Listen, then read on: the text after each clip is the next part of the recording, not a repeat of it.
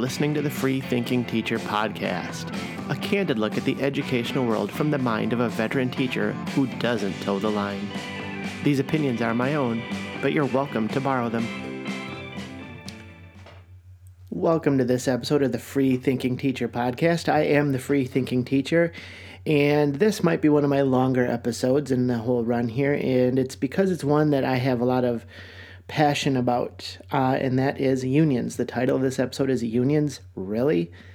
And uh, I'm going to give you a brief history of unions. I'm going to talk about why my uh, opinion is as strong as it is and why it is what it is, and hopefully convince some listeners out there that uh, teachers' unions are a, a thing of the past and really need to be relegated to the scrap heap.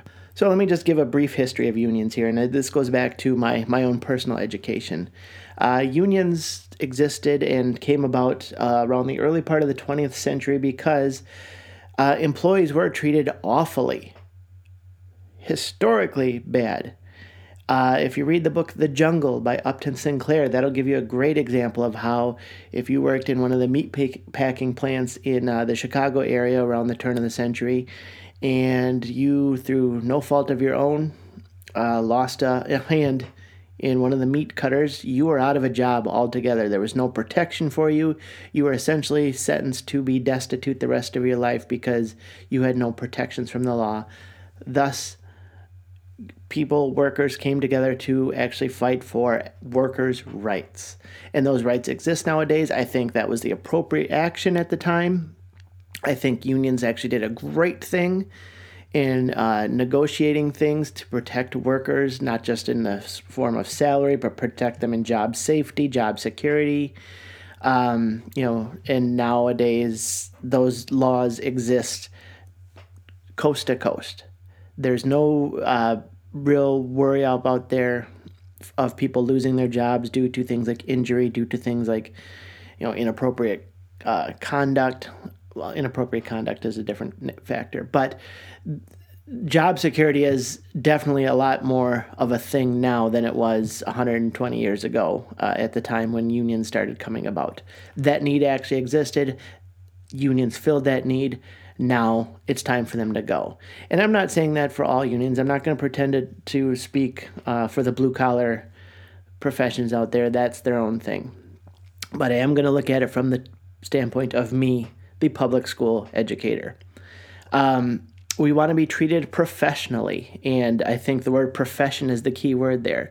If we are truly a profession, if you go to college to get your degree, if you go to college and get your certi- certification, whatever your state requires to be a teacher, and you want to work in that salaried position, you know, you work your full time job with benefits and all that, then that has become a profession not a trade. And so, therefore, uh, name, please name for me another profession that requires union uh, leadership, union representation at the table. When you become a professional, you take it upon yourself to go to school, get your degree, get your license. You are essentially advocating for yourself throughout that entire process. And then all of a sudden, once you've graduated, once you've earned your degree, you need to be represented by someone else. That makes absolutely zero sense to me. You were able to advocate for yourself all along. Now all of a sudden you've lost that ability. And I'm not saying that ability was taken away from you, although I will make that argument shortly. I'm saying, why can't you advocate for yourself anymore? Why do you need that union? Uh, it, it just doesn't make sense. And I, I guess I ask the question you know, if you are truly a professional, if you are truly going to work for that, then why do you need so much help? Take a look at who unions uh, are, who they consist of and then take a look at who is in most need of their support. So, first of all, unions, uh, whether it be at a state level, a local level, or you look at whatever the hell the national, you know, AFT, all that crap is, uh, you look at who is actually involved there. And really, it is just uh, professional troublemakers, people who have for one reason or another decided to extricate themselves from the, the education profession so that they could go to bat and advocate for teachers out there who may need assistance. But more importantly, they go out there and advocate for uh, politicians. They go out there and look at reasons that the school districts, uh, the public education system needs to be fixed. when I suppose if you know the thing that might help them see that most clearly would be a mirror, um, they don't seem to understand that they're part of the problem. But my point in this part is is the unions are seldom needed for those who actually do their job. You know, you may occasionally get the uh, wrongful uh, accusation from a student or parent. You may occasionally get uh, some sort of administrator who's got a bug up his ass and needs to you know come down on someone because they don't like them those instances are more rare than i think people are willing to admit. Um, if you do your job professionally you go about it in the right way you keep your skills up to date you follow along with the you know best practices and do what you need to do the union has no purpose for you. All right? They are there strictly to kind of I guess help out those who don't feel like doing their job. And that and I mean that sincerely. If you look at the people who frequently need union representation, it is usually those who are lacking in some sort of skill set or flat out refusing to do their job the way that it's supposed to be done. And I think what's worse here is that unions try to deal in some exclusionary tactics. They only want to help the people who are willing to fork over the cash. And I get that. They're a business, they offer a service. If you aren't paying for that service, why should you receive it? I get that. But they take it a step further and they want to actually look and enact uh, punitive measures and kind of berate people and belittle the non members within their buildings. Um, and that's just unacceptable in any sort of society. It is bullying in one sense of the term. And yet, people seem all okay with the unions going ahead and bullying the people who aren't part of their club, part of their clique. Um, another area to look at with this union bashing that I'm going to keep going with here is those decisions, those bad teachers that I made before, they enact decisions. They are the cause for decisions and negotiated items that other teachers have to deal with, uh, such as negotiated times. If you look at a lot of public schools out there, they have a time when the teachers are supposed to be there in the morning and a time when they're allowed to leave in the afternoon. Allowed to leave. I've worked in the private sector. I know what it's like. There's an expectation that you do your job, but there's not necessarily always an expectation of you are here from 8:45 to 4:15. There are some exceptions to that rule, but for the most part, you are professional. Obviously, you need to be there when the students are there. But if you are able to, you know, park and get in the classroom 30 seconds before the kids come upstairs, do your job professionally, exceptionally throughout the day, and then the bell rings and you need to head out to an appointment right away after school, you should be allowed to do that. There shouldn't be any negotiated times if you do your job well.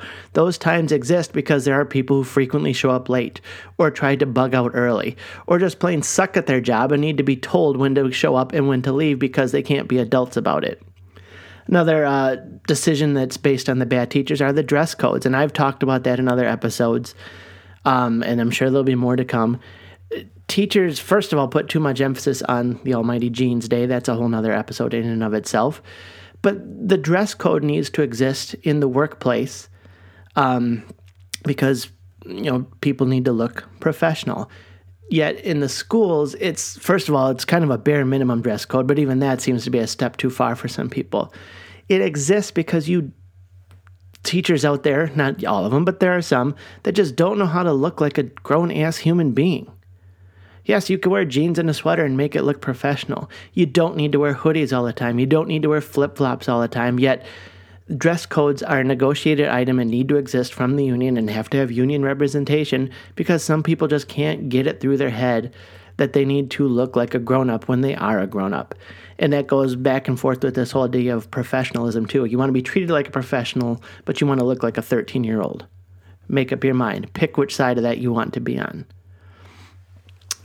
Now we're going to shift gears a little bit here in my, my union tirade and just look at the money involved with that. And I don't know, uh, you know, I haven't done any studies about, you know, dues and membership fees from country to country. I can only speak about, you know, ones that I've had experience with.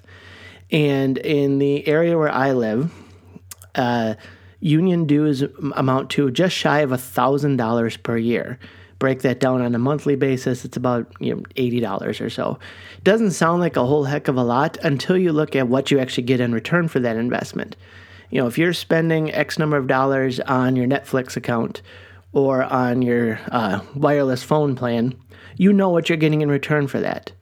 Where does that money go when you give it to your union?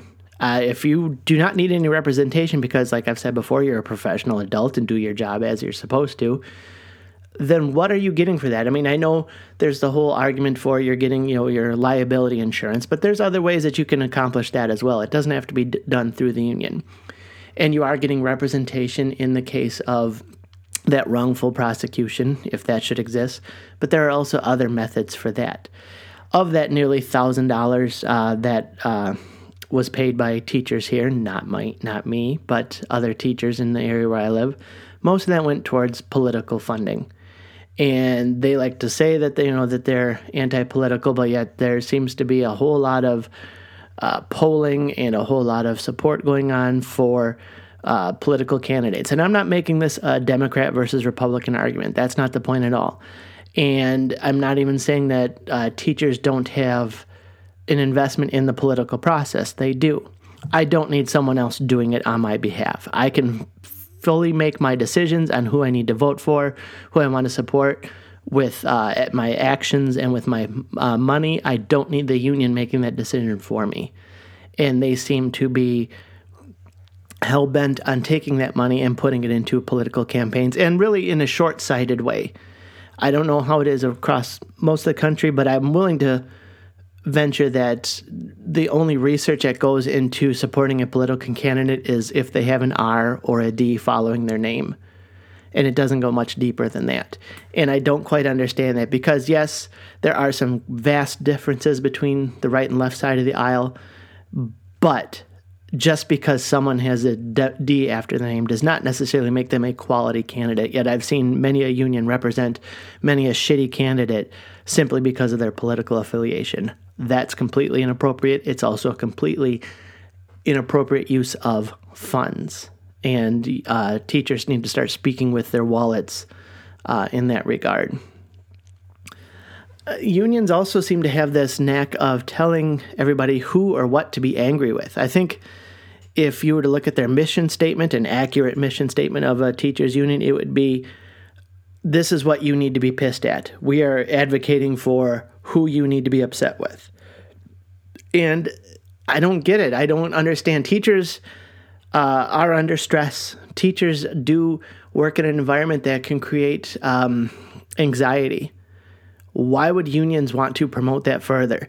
Oh, by the way, you know, reading a union newsletter, here's what you need to be pissed at. Here's who you need to uh, be angry with this week.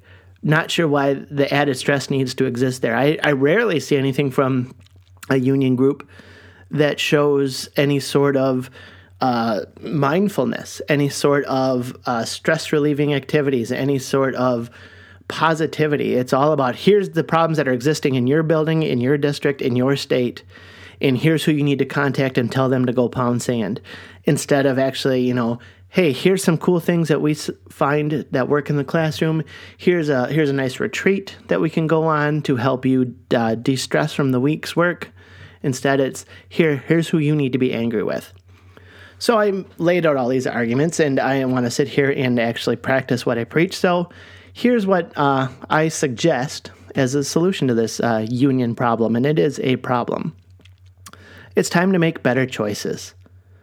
It's time as a teacher, as a professional, to analyze all aspects of your career, including union membership.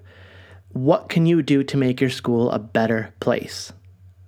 Can you, you know, volunteer a little more? It maybe, maybe not.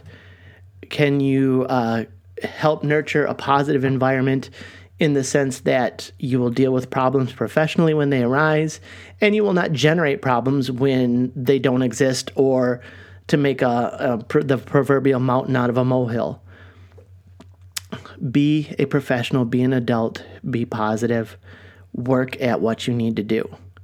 Give, you know, allow your administrators to do their job don't sit there and file a grievance every time they do something that upsets you.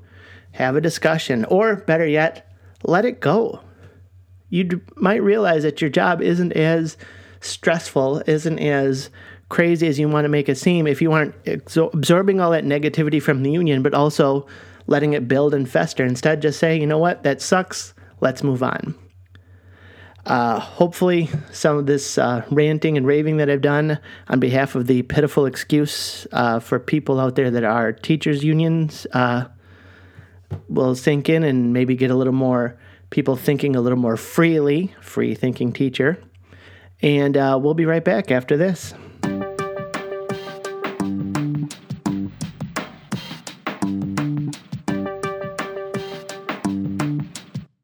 Only one so called profession is beholden to a union teaching.